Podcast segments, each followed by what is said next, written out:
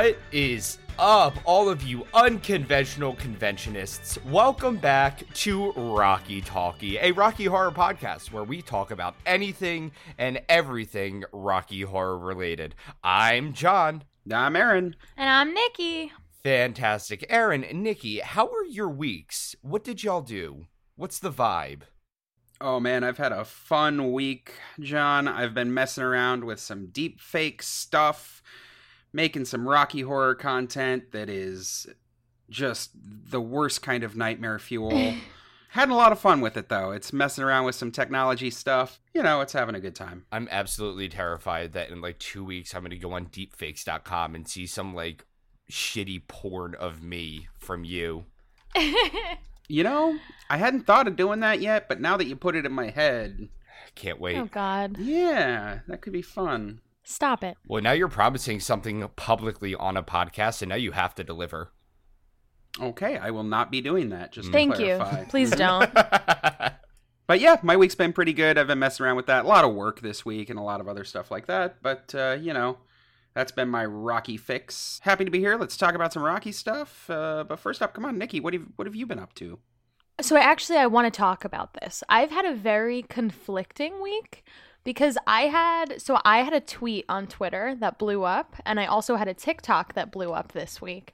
But the tweet was kind of controversial. Like not controversial, but it definitely split the room. So I've been getting like a lot of negative feedback on Twitter, whereas on TikTok, I've been getting an overwhelming amount of positive feedback. So I'm very confused right now if I should be really sad or really angry. So I tweeted about there was like there's been a controversy lately regarding David Dobrik and his actions in the past. So I tweeted that you know regardless of your fan base, we need to hold big creators accountable because we can't just keep giving people a pass because they're funny or rich or hot. I get that you stand these people, but like I just tweeted that we need to hold them accountable and a lot of people did not like that I said that. But it did get a lot of likes and I've never gotten that many likes, so it was very exciting. So anyway, yeah. It's been a weird week. I just followed you. Oh my god, babe. Yeah. How did you find my Twitter? Uh, your brand is pretty consistent. Nikki, I have an extreme opinion about this one, but I have one clarifying question first. Who the fuck is David Dobrik? exactly. we'll we'll talk. We'll talk. Well, no, seriously, it's it, who who the fuck is this guy that you're even talking um, about? He's a very famous YouTuber. He's known he's a part of the Vlog Squad. Do you know what the Vlog Squad is? Pretend you're talking to someone who doesn't use the internet Okay. that way. So Mhm. David Dobrik makes YouTube videos in LA with a bunch of his friends, and a lot of he does a vlog every week, and they seem very scripted. But lately, it's been coming out that it's not scripted, and he's actually just really shitty to all of his friends, and they're coming out saying like, "Hey, we're really sad," and he's really bad, and he's not acknowledging it. passing off scripted content as non-scripted content that is an absolute catastrophe anyone who does such a thing should be absolutely ashamed of themselves and uh, hold on i gotta turn the page Yeah, you missed a you missed a couple lines there. mm, sorry about that uh, i am outraged Meg, and can i we think... just get a rewrite on this part? I don't like this part. I got you. Okay, thank you. all right well um that was fun Yeah, that was a good time. So Anyway, fuck David Dobrik. yeah. So how are you, John? Yo, I'm fantastic. Uh, this week has been kind of slow for me. Uh, and I know that we're not supposed to talk about anything that's like Rocky horror related about our thing that we're supposed to do this week, but I was talking with a friend of mine about, you know, missing things and life. And I found this one video of me as Riff, and I was eating toilet paper off of the floor at a show What? of course right? And then I, I went down a rabbit hole and I went onto the Rocky Instagram for NYC. And, you know, we have little highlights of like fun, cute little moments for every cast member. And I clicked on mine and was just watching through.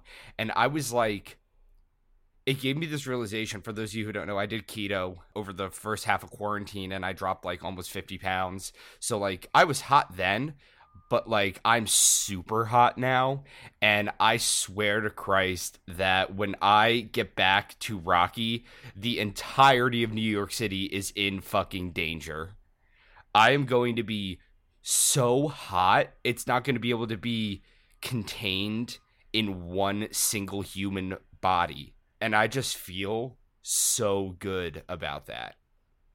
About leveling the entirety of Manhattan with my rockin' body. Well, good for you, John. That's amazing. That is super cool. For those of us who um, may have been having a little more Taco Bell over quarantine, um, we'll stand in the back. It's fine. Is that because I'm currently eating Taco Bell, Aaron? Are you calling me out? Aaron, you got some luscious locks over quarantine, so like don't even try to step to the back. Oh my god, those are coming off the minute that it's safe to go to a hairdresser. For fuck's sake. Hell yeah. Also, I didn't I didn't know you were eating uh, Taco Bell, Nikki. I thought you were just having some chips. Uh, God damn it. and with that crunch, let's get started with our first segment of the podcast. We got some global news coming right at you, right in your face.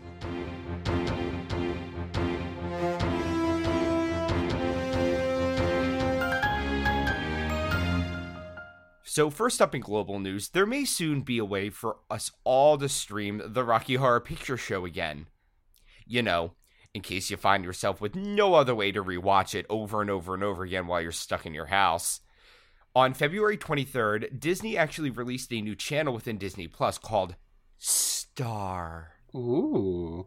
which is the stupidest name for a Disney Plus channel I've ever heard, but it's a content hub within Disney Plus for television and film content that is intended for adult audiences.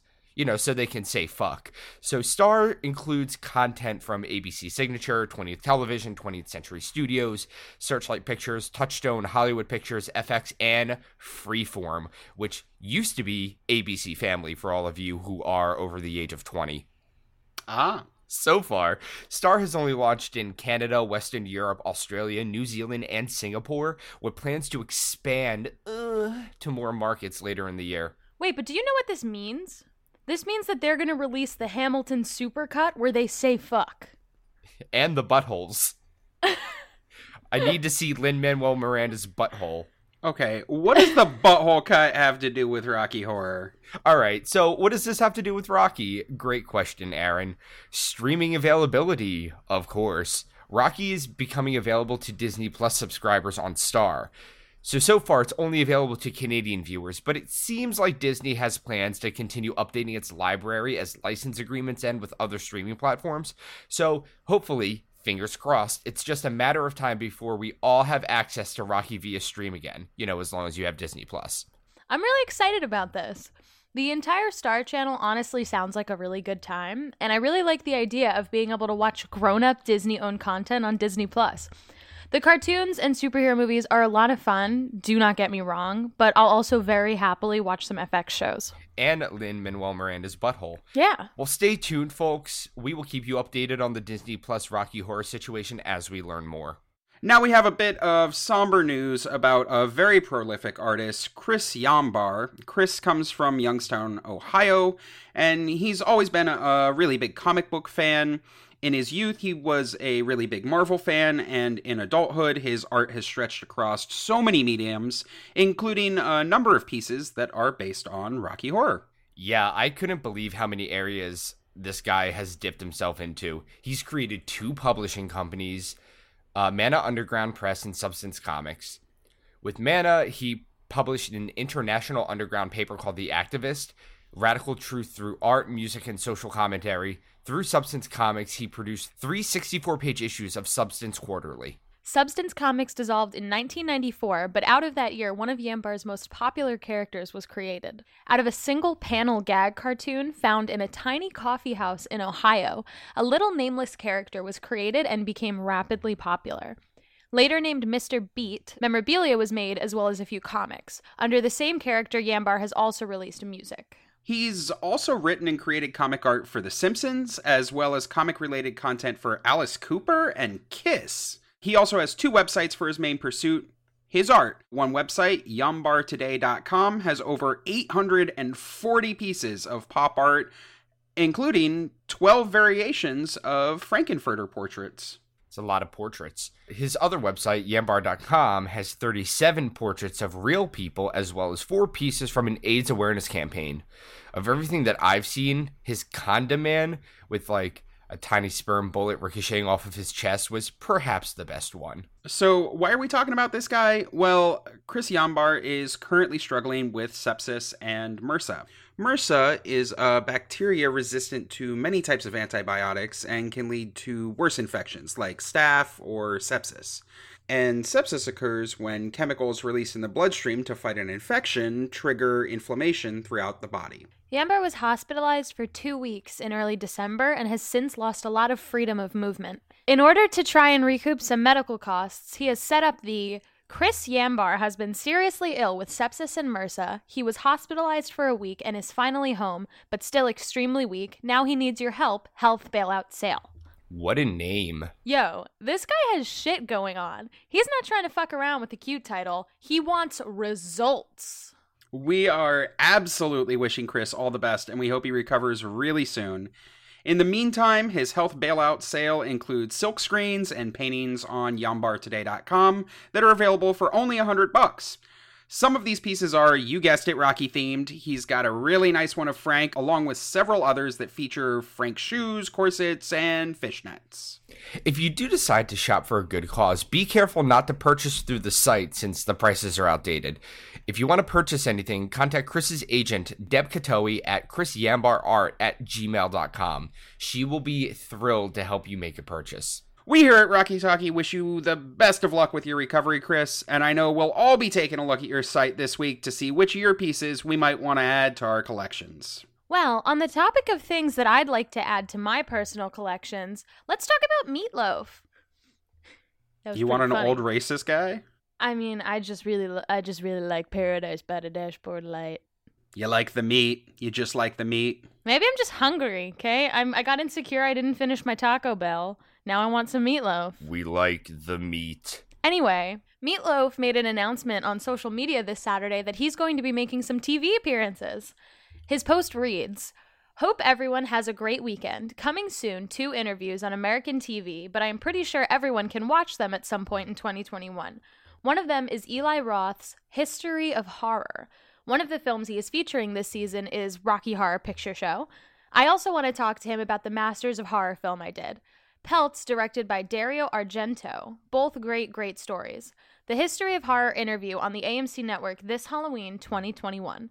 The second interview will air on National Geographic Channel and Disney Plus, dealing with my music and pop culture history of the 80s. Sounds like a lot of fun. God bless and love you all. Meat. I gotta, I, I gotta point out how the you somehow managed to make his incoherent ramblings sound like a coherent like sentence of thought. That was baffling. I was reading this along with you, going like, "The fuck is she putting spit? Oh, that's how he wanted that to sound." meat. That's exactly meat. how I'm ending all of my correspondence from now on. You would. So, both these interviews sound like a really good time. I've seen a few episodes of Eli Roth's History of Horror series. It's a great watch, especially if you're a horror fan. Uh, you'd love it, John. Meat. So basically, each episode deep dives into a different horror movie genre. They cover stuff like haunted houses, zombies, witches, and creepy kids, and then talk about different movies that include the trope of the week. I wonder what genre they're going to use when they talk about Rocky aliens, maybe? The gays. Ooh. There's nothing scarier than the gays, except maybe the plot of the Masters of Horror movie, Pelts, that Meatloaf mentioned he starred in.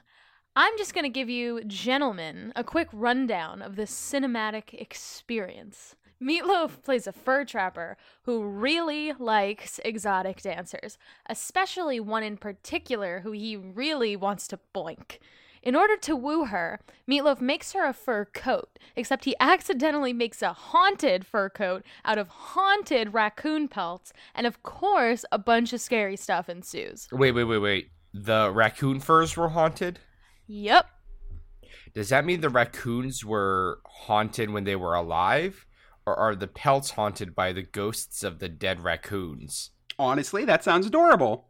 You have a fur coat that's got ghost raccoons attached to it who get into tiny little mischief with their tiny little raccoon hands. I'm a, I'm a ghost raccoon. Ooh, tiny, tiny mischief, tiny My mischief. brothers. Okay.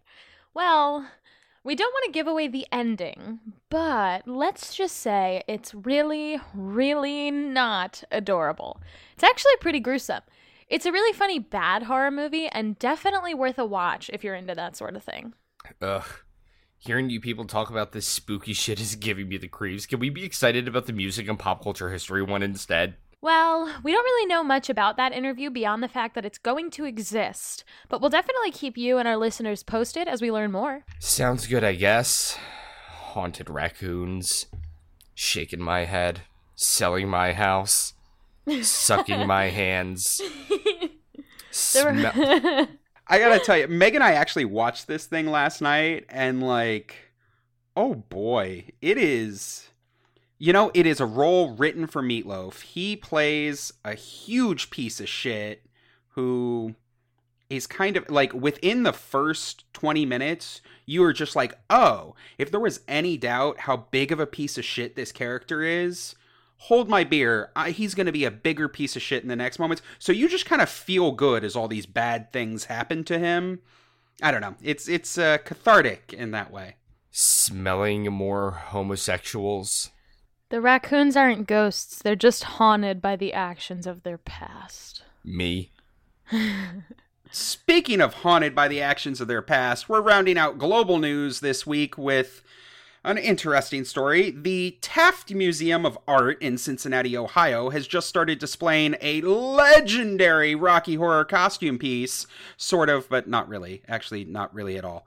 Uh, you see, the museum has just opened an exhibition called Walk This Way, the Stuart Weitzman collection of historical shoes. Uh, interested? No? Okay. According to the museum, this exhibition presents footwear in step with labor activism, suffrage, and the sexual revolution, and will be on view from February 27th through June 6th. Apparently, this collection started as a gift exchange between Stuart Weitzman and his wife. One year, Mrs. Weitzman couldn't think of an anniversary gift for her husband and thought to herself, for a high fashion designer like Stuart, maybe antique shoes will do. The couple have now collected over a hundred pairs of antique and historic shoes, some of which are on display at this exhibit. Kinky. Okay, so Stuart has a pair of Rocky Horror shoes in his collection? That's pretty cool. Well, sort of. Uh, See, one of the pairs on display, that's number 257 in the collection to be exact, are Terry de Havilland peep toe platform shoes from around 1972. Their collection description reads Celebrities, from actress Marlene Dietrich to dancer Carmen Miranda, popularized platform shoes in the late 30s and 40s. By the 1970s, platforms were back in fashion for both women and men. The glam rock London shoemaker Terry de Havilland provided high heeled shoes for gender bending performers, including David Bowie and Tim Curry in the Rocky Horror Picture Show. So we've got a picture in the doc. Nikki, why don't, why don't you describe what we're looking at here? Okay, I've been really stressed about this the whole recording because I don't know much about shoes, but we're going to give this a whirl. Um, there's like a chunky heel and a platform, as you do. And it has this like silvery trim, kind of textured, kind of gorgeous, with like red straps coming down, and there's an ankle strap. It's it's Frankie. It's definitely like a Frankie shoe. Yeah, I mean, this is it, it's an open open toed shoe the same way that Franks are. It's got the chunk heel the same way that Franks do. Uh, it's not completely closed over the toes, right? So it's it's slightly different. Also, it's colored, so it's not black. And but the design, I mean, if you know Frank's shoes, it's it's that that look, right? Yeah, I can I can definitely see it. I feel like these would be perfect with just a little bit of modification. Right. So these aren't shoes that were worn on stage or anything, but they are from the same line of shoes and around the same time period that the shoes that Frank wears are based on. The funny thing is, the designer, uh, Terry de Havilland, still makes shoes that are even closer to Frank's than the ones in the Weitzman collection.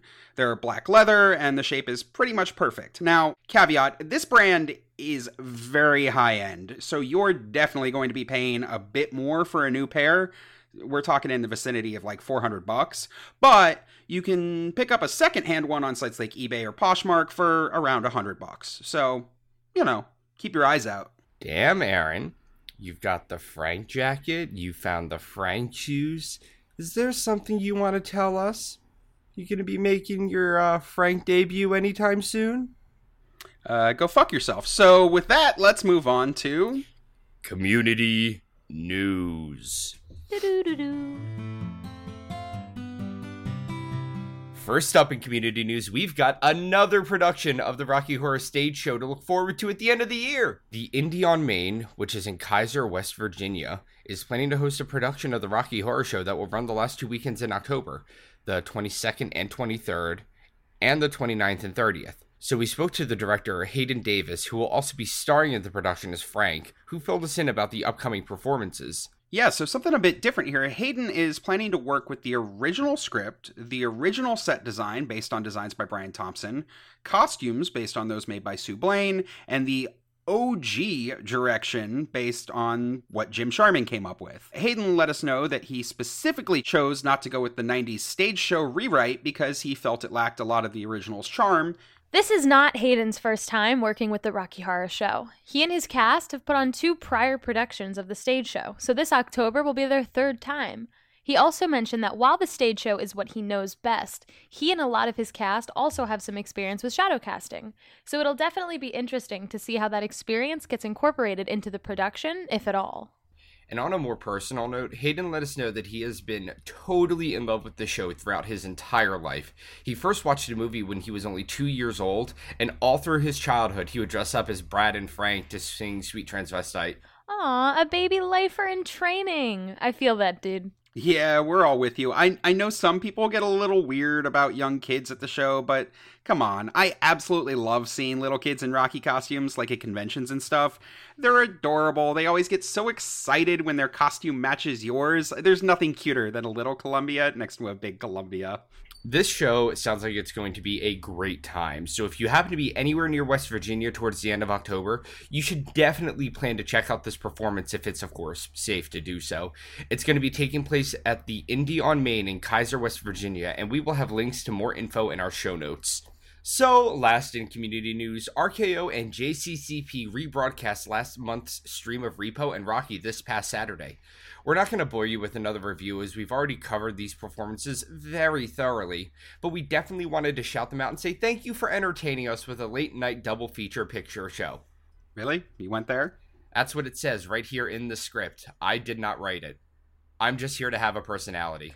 Let's talk about the dangers of scripting thing. I'm just kidding. They started the broadcast off with some really fun pre shows, too. Admittedly, we tuned in a bit late last time, so I'm not sure if these were all new or if they were just new to us, but they were super cute. They did a, a couple of different numbers. I particularly liked the Wig in a Box one. I liked Hey Ya a lot. That song is such a classic. Classic? That came out when I. Yeah. Mm-hmm. I said what I said. These performances were really fun to revisit. Even a rebroadcast beats the hell out of No Rocky on a Saturday night. Plus, it's always a good time to hang out in the chat and interact with all the other viewers while you watch your friends on screen. Yeah. I don't know why I said it that way. Hey, yeah.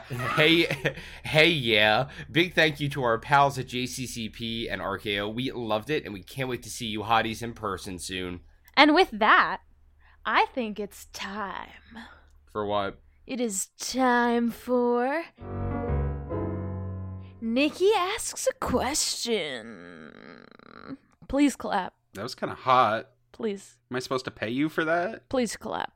I love how this is this uh thing is still called Nikki asks a question where Nikki never asks a question. I I've got a few. They're in the back of my brain. They're coming. I just you know you know I'm a busy woman and I have a lot of people do my work for me. Right, of course.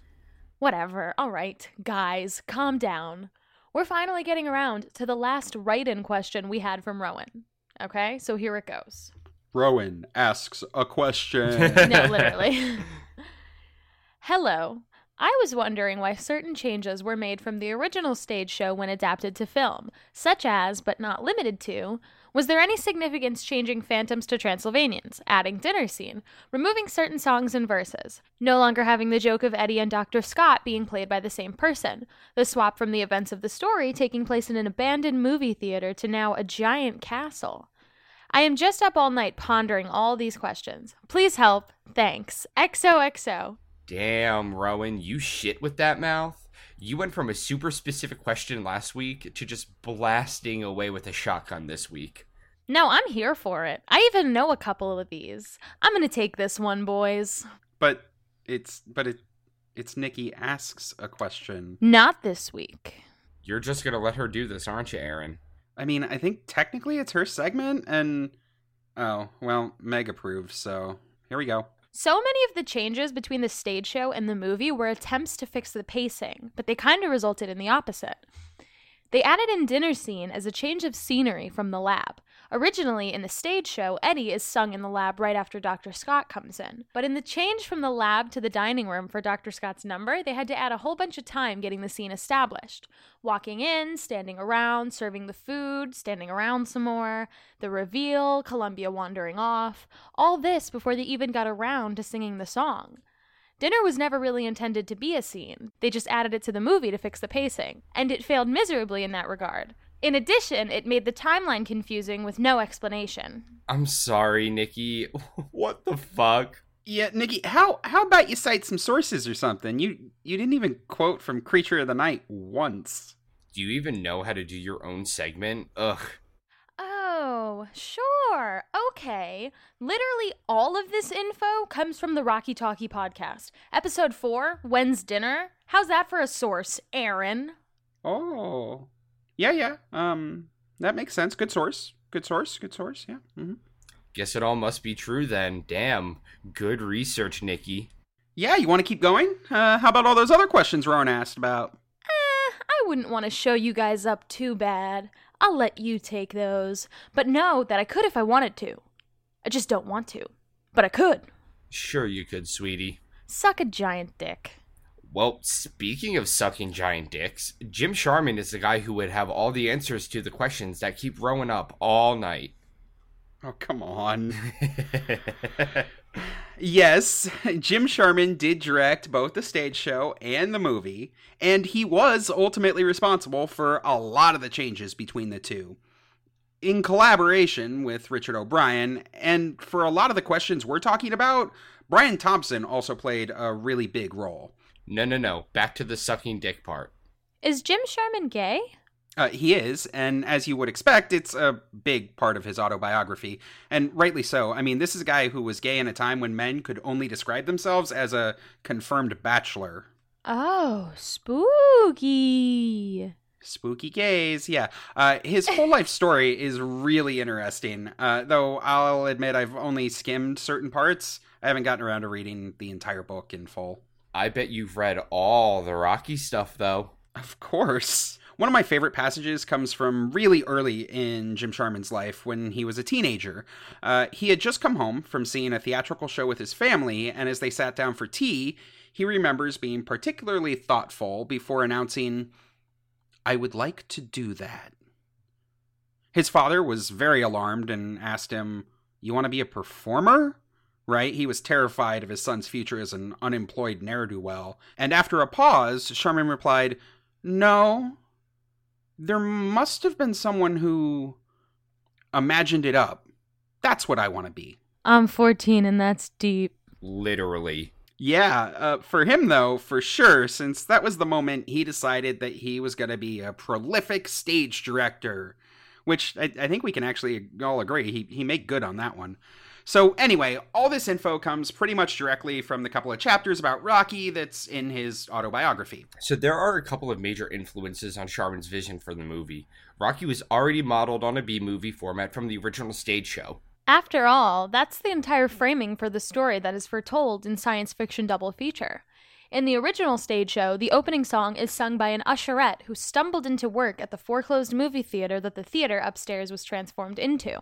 She establishes this whole send up to 50s B movies that permeate through the film. Sharman recalls that during rehearsals for the stage show, he was the one who asked Richard to add the wedding scene and Dammit Janet. This was partly to establish the characters, but also to delay Frank's appearance until around 15 minutes, the traditional entrance timing for a Hollywood star. One of the biggest cinematic influences for Sharman was the French surrealist masterpiece Judex, a 1960s remake of a silent serial from the early days of cinema, itself originally based on the French comic book anti hero Fantomas. Sharman laments all of Judex is lovingly filmed to evoke the naive technique of early serials. Beards are false, dialogue stilted, shadows fall the wrong way as masked characters scale impossible walls. Scene divisions are announced by Saturday serial type optical cuts and dissolves. Once you're in on the joke, the playful surrealism and the attention to detail are sources of constant delight. I had never seen anything like it, and there is no other film quite like it. There is, however, one film that was greatly influenced by it the Rocky Horror Picture Show. Ah. Hey, he said the thing. Yeah, and you can tell how kind of that weird surrealism was smashed together with Richard O'Brien's story, inspired by campy hammer horror films and pulp sci fi. Well, all that stuff and their budget. Originally, Brian Thomson recalls that Richard and Jim wanted to do a much more sci fi kind of approach for the movie, but the finances put a quash to that. Jim was offered a bigger budget from the studio if he had cast a bunch of eager and bankable rock stars, think Mick Jagger and the like, but instead he happily settled with the B picture budget and the home movie approach. You've got to also remember this was only Jim Sharman's second movie.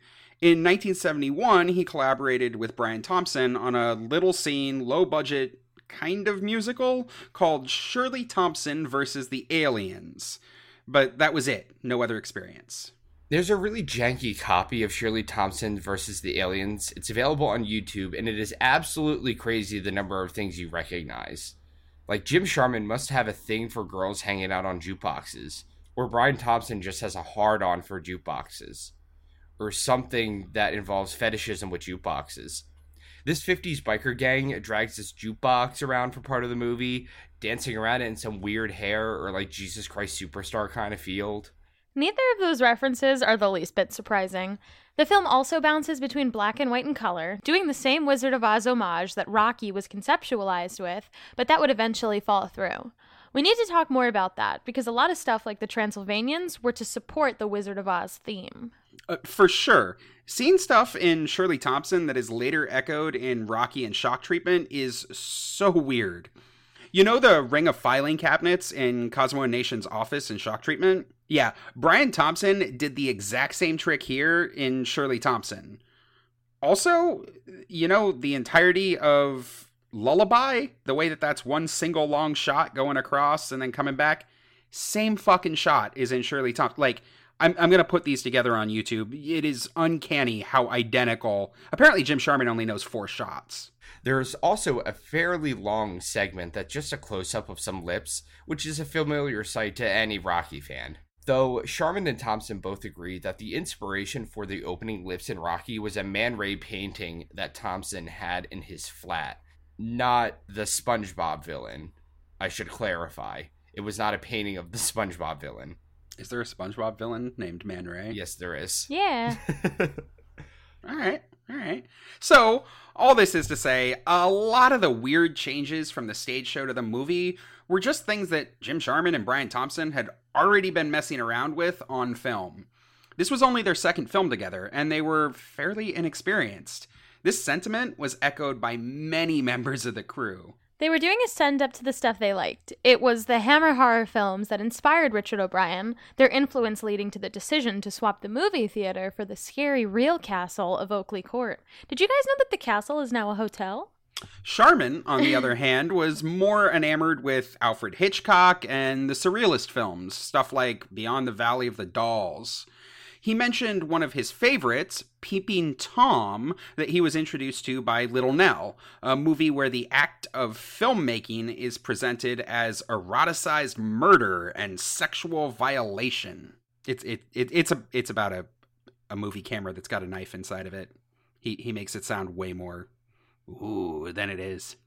A lot of the other changes from the stage show are filmmaking conveniences or attempts to adapt stage show style pacing to film. Several lines and verses of songs were chopped. The only explanation anyone has given attributes these changes to having being made for pacing. But Wizard of Oz, let's talk about that.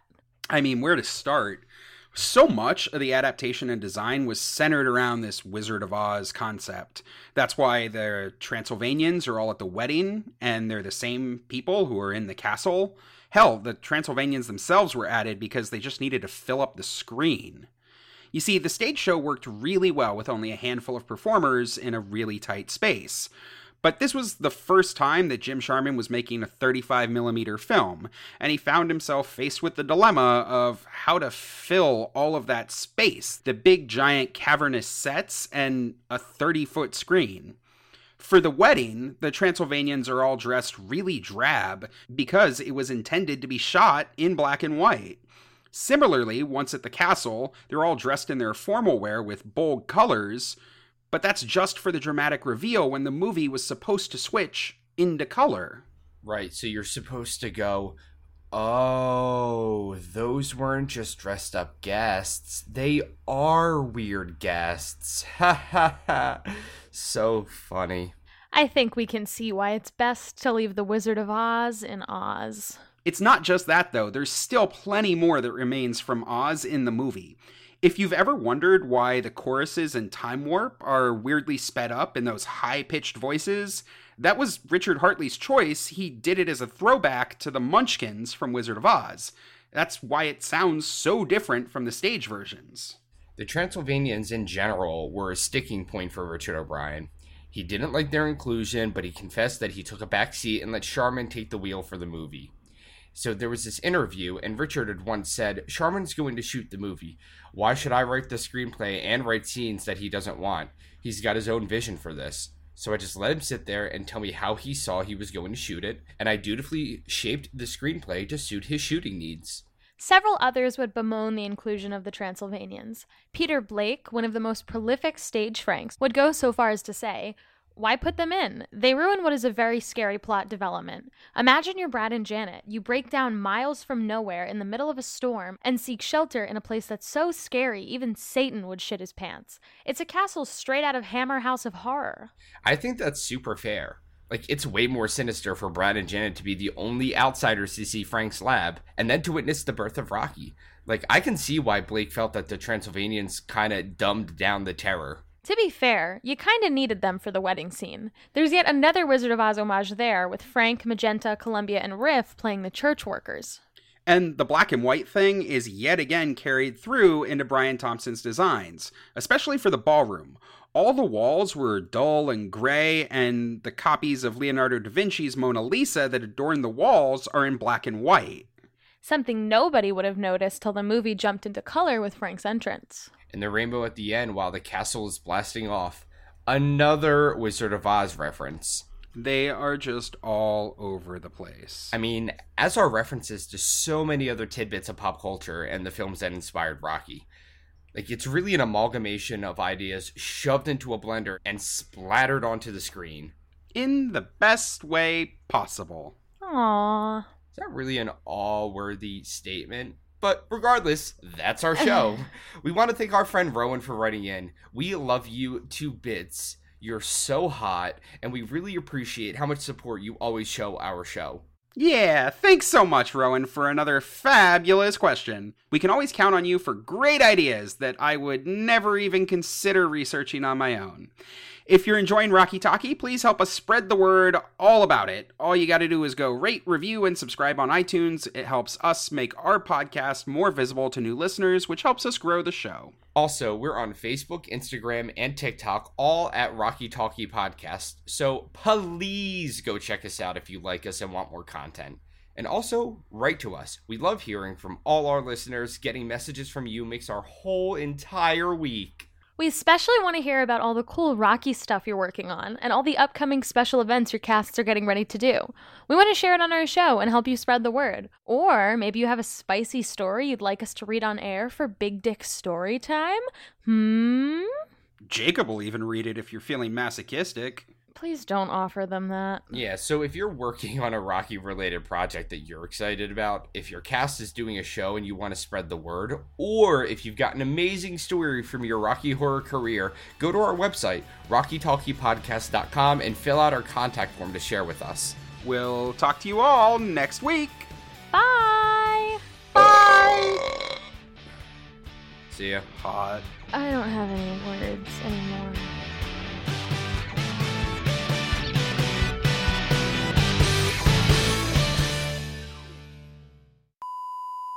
I know I'm really, really excited about finally having a way to watch Rocky Horror. I've been unable to since it was removed from.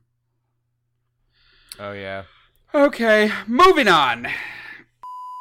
Yo, this guy has shit going. Yo, this guy has. Oh my god. Does he? no. Uh, you see, the museum has just opened an exhibition. The museum has just opened an ex. Oh my god. I understand the word. The museum has just opened an exhibition. John, can you reread that line? Uh, excited. Sure. First up in community news, we've got another production of the Rocky Horror Stage Show to look forward to at the end of the year. Was that Perfect. excited? Yeah. First up. I liked hey like hey yeah. Hey yeah. Hey, ya. Uh, OutKast. The Yeah, no, I OutKast know the song. song, but I feel like I've never said the name. I feel like it should be Hey Yeah. Like Hey Yeah is just the way they Okay, whatever. Upsetting. Okay. I am just up all night pondering all these questions. Please help. Thanks. Oh, Duke. Please help. Thanks. XOXO. Duke! Hold on. I can't get this out. I think he hears me saying help and he's freaking out. I've said that before. Please help. Thanks. XOXO. Dude!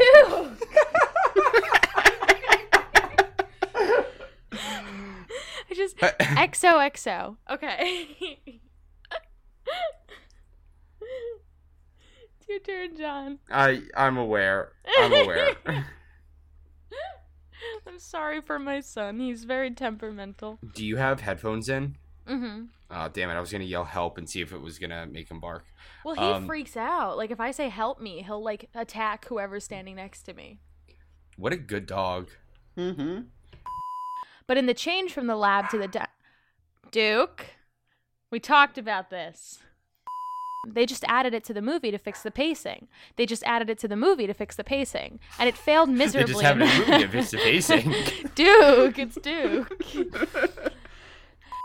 and it failed miserably in that regard. And it failed miserably in that regard.